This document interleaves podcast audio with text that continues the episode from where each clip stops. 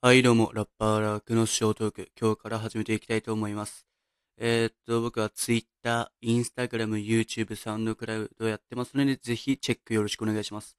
えー番組の内容としては、基本的にはお便りを読んで、それに返答していくといった形になります。お便りがない時にはお題ガチャをやったりします。えー基本毎週土曜日に収録されたのがアップされます。えたまにね、ライブや、ライブもやりたいと思ってるので、よろしくお願いします。ね、まあこれから、うん、初めてのラジオなんですけど、これからね、精進して頑張っていきたいと思ってますので、ぜひともよろしくお願いします。という形でね、まあ、まずは軽く僕の自己紹介からしていきたいんですけど、えー僕は、まあ、とある東北の何県かは言わないんですけど、まあ、ラップクルー、グループを、アウスドラッグというグループを組んでいて、えーそこのリーダーをやってます、ラークと申します。え、もしかしたらね、いつかグループのメンバーも、このラジオに参加してくれるかもしれないんで、えーぜひ楽しみに待っててください。まあ、基本的には僕、ラークが、えー担当していくといった形になります。いろんなラッパーさんの情報とか、ね、それこそお便り、ガチャ、そういうのを楽しんでやっていきたいと思ってます。えーよろしくお願いします。えっ、とね、じゃあ、早速ね、前に呼びかけておいたんで、お便りが1個だけ来てるんで、それ読んでいきたいと思います。えー、もぐもぶさん、ありがとうございます。えーこんにちは。さっき曲を聴きました。プロフにも書いてある通り、確かに音質は悪かったりしたのですが、すごく良い作品だと思いました。まだまだ伸びる気がするので応援します。頑張ってください。質問なのですが、差別についてどう思われますか？ってのことでね、えー、差別ね、あ、まあ、とりあえず曲を聴いてくれてありがとうございます。まあね、これからちゃんとしたマイクとかも買ってね、えー、レコーディングしていきたいと思ってます。で、差別ね、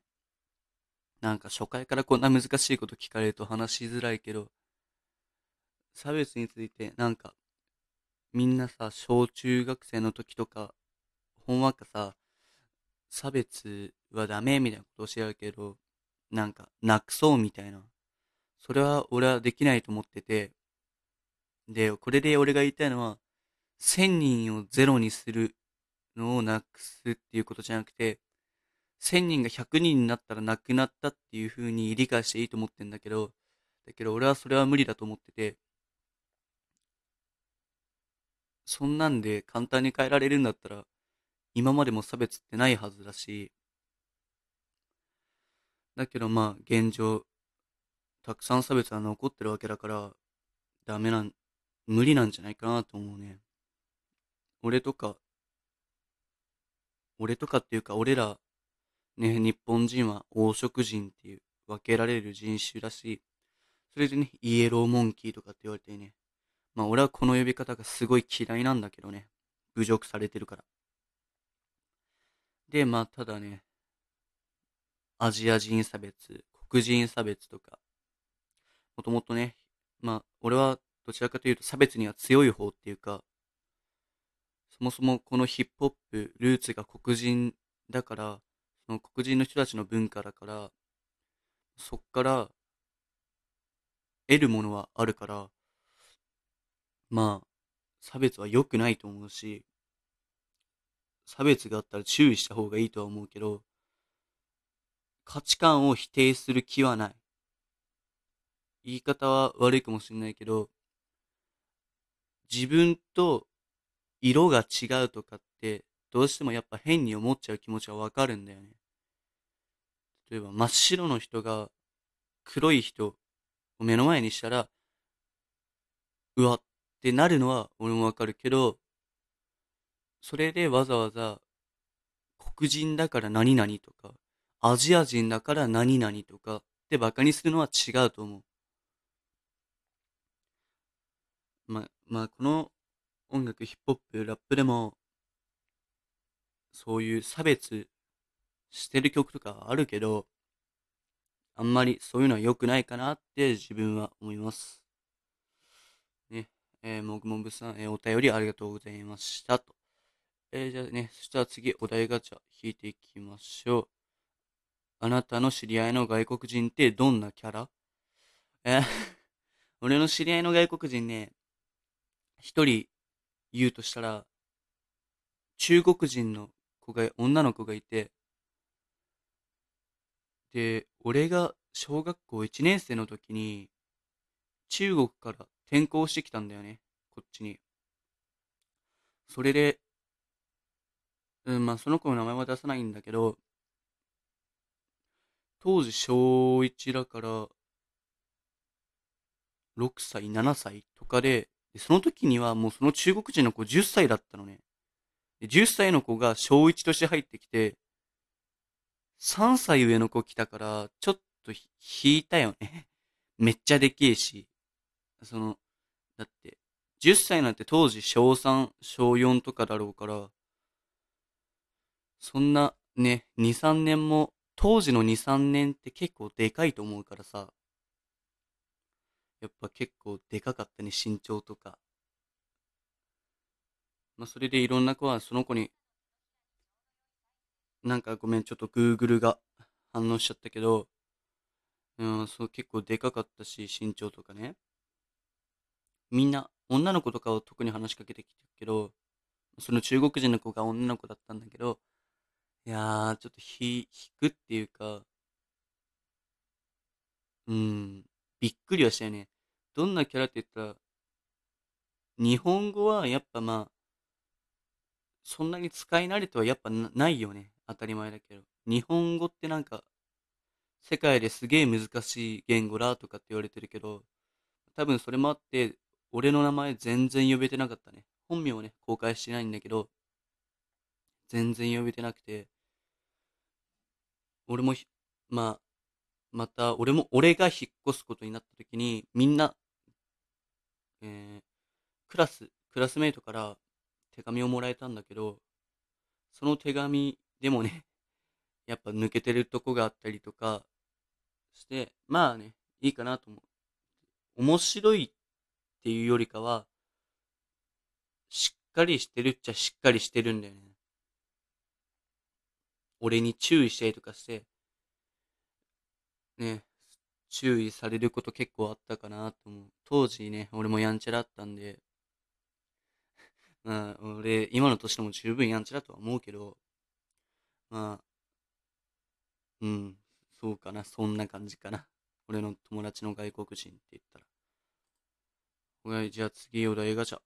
えー、電車内で遭遇した衝撃的なエピソードってある？衝撃的なエピソード？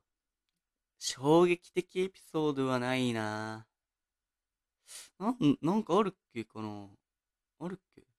うーん。あ、衝撃的なエピソードはないんだけど、なんか、こう、なん、あ、えっと、衝撃的なエピソードじゃない、じゃなくて、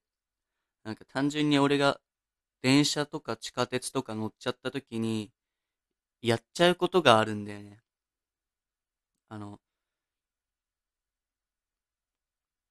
何両とかあるじゃん？電車って。例えば俺が、まあ、2両に乗ってたとしたら、その2両の中の電車を見るんだよね。2両目か。2両目の中の人たちを見んのね。そして、女性を見んのよ。これちょっと変態みたいになっちゃうかもしんないけど、あ、あの子すっげえ可愛いなとか、あの子はそんなでもないな、みたいな。そういう風に見ちゃうっていう俺の悪い癖はある。まあ、俺自身が顔良くないから人の顔にね、物言うなんておこがましいことなんだけどさ。そういうのはあるかな。うーん、衝撃的なエピソードも言いたいけどないんだよね。特にね、あんま電車乗んないし。うん、ないかな。じゃあ、まあ、次のお題ガチャ。えー、見た後に衝撃を受けた映画は、見た後ってわけじゃないけど、俺は、うん、トイストーリー4かな。俺、あの、歴代のトイストーリーシリーズ全部見ててさ、なんかやっぱすごい悲しくなったよね、あの終わり方は。もう、あそこのバズとウッディの友情っていうか、あれがもう見れないんだな。トイストーリーっていう作品はここで終わりなんだなっていう悲しさと、なんか、ウッディが結ばれてよかったなっていう気持ちがあったかな。ね。うん。一応ね。まあ、今日、今回はこんな感じで終わろっかな。うん。これからもね、えー、これからも、えー、ラジオ収録したり、ライブしたりでアップしていったりするので、えー、ぜひとも聞いてくれたり、フォロー、インスタとか YouTube、サウンドクラウンドフォローしてくれたり、僕の曲聴いてくれると嬉しいです。でね、もう一度最初にも言ったけど、やってる SNS は Twitter、Instagram、YouTube、サウンドクラウドをやってますので、ぜひチェックよろしくお願いします。えっと、僕の名前で調べるときは、え小文字で L、A、R、K、L、A、R、K、ラークです。よろしくお願いします。えっとね、グループ名、YouTube とかで僕を調べたいときは、えー、頭は大文字の A で、その後小文字で U、S、D、R、U、C、AUSDRUCK の最初の A だけは大文字でお願いします。それでアウスドロックって呼んで、まあ僕のグループ。まあ、曲はまだ僕のしか上げてないんですけど、しっかりとね、楽しんでやってます。えー、ということで今回はこの辺で、またね